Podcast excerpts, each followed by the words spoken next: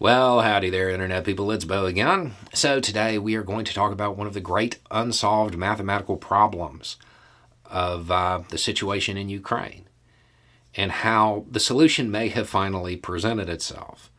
It's one of those things where it, it was very hard to determine, but it didn't matter which side you were really on and how you how you felt about it.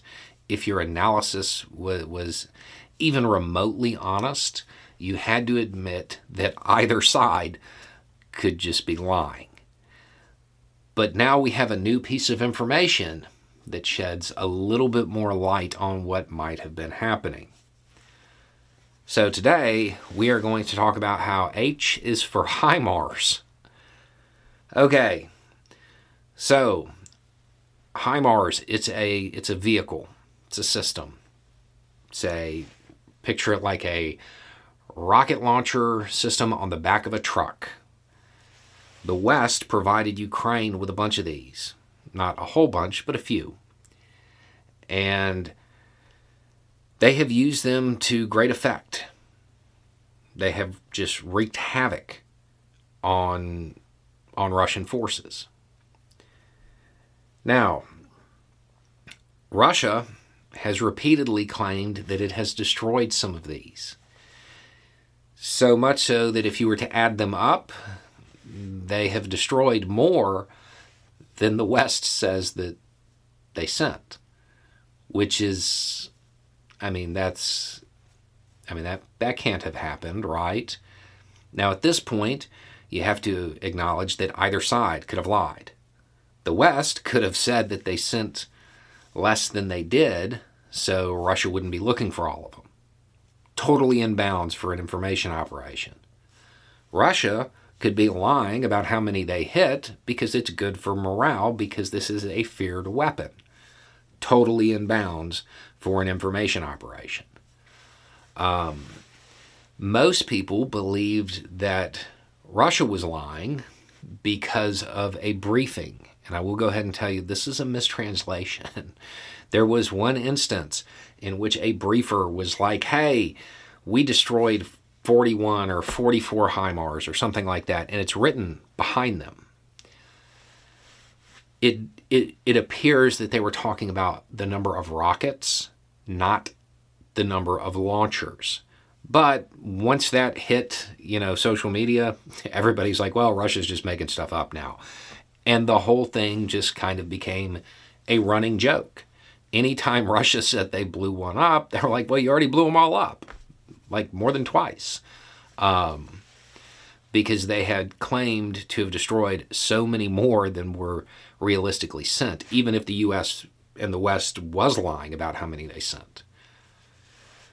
Okay, so there's a new piece of information and we get to uh, understand why these things have been coming back like Michael. There is a Czech company that makes inflatables of military vehicles.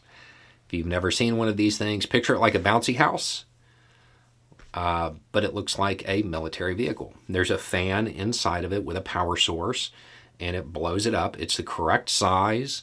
Um, the more advanced ones, the power source and fan that sit inside, they actually mimic the heat signature of the real vehicle.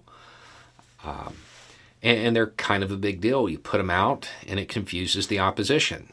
This Czech company has uh, acknowledged that sometime in the last year they started producing HIMARS. So, Russia might not have been lying that they very well may have hit these targets that they believed were HIMARS, but they were the inflatables.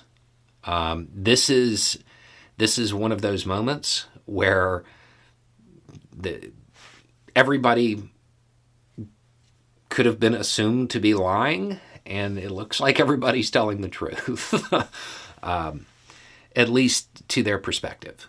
Um, you know, if, if Russia targets something that looks like a HIMARS and destroys it, they are going to claim that it's a HIMARS even if it was an inflatable system.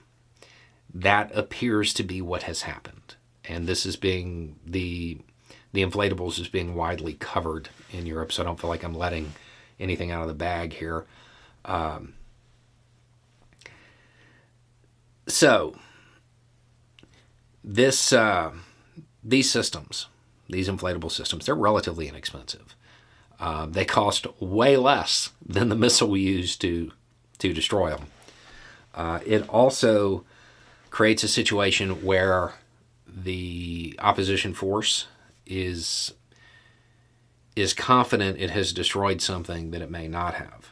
And then you run into a situation like what is happening right now, where once it is discovered, then they become reluctant to actually fire on a perceived target because they don't want to look silly and blow up a balloon. Um, these are really inexpensive and really effective tools, and it is now confirmed that not just are they being used, there are HIMARS versions that are being used in, in Ukraine right now. So that explains why Russia has destroyed, you know, 172 of the 18 HIMARS that were sent, or whatever. I don't remember the exact numbers. Um, but it clears that up. And it makes a whole lot more sense than anybody trying to run an information operation and being that off with the numbers. Um, you know, for an information operation to be successful, it has to be at least close to the truth. and these numbers were getting ridiculous um, on both sides. So this is kind of the only thing that explains uh, what has happened and creates a situation where anything becomes plausible. So our most likely answer at this point to this, you know, as of yet unsolved math problem is that Russia has blown up a whole bunch of bouncy house HIMARS. Anyway, it's just a thought. Y'all have a good day.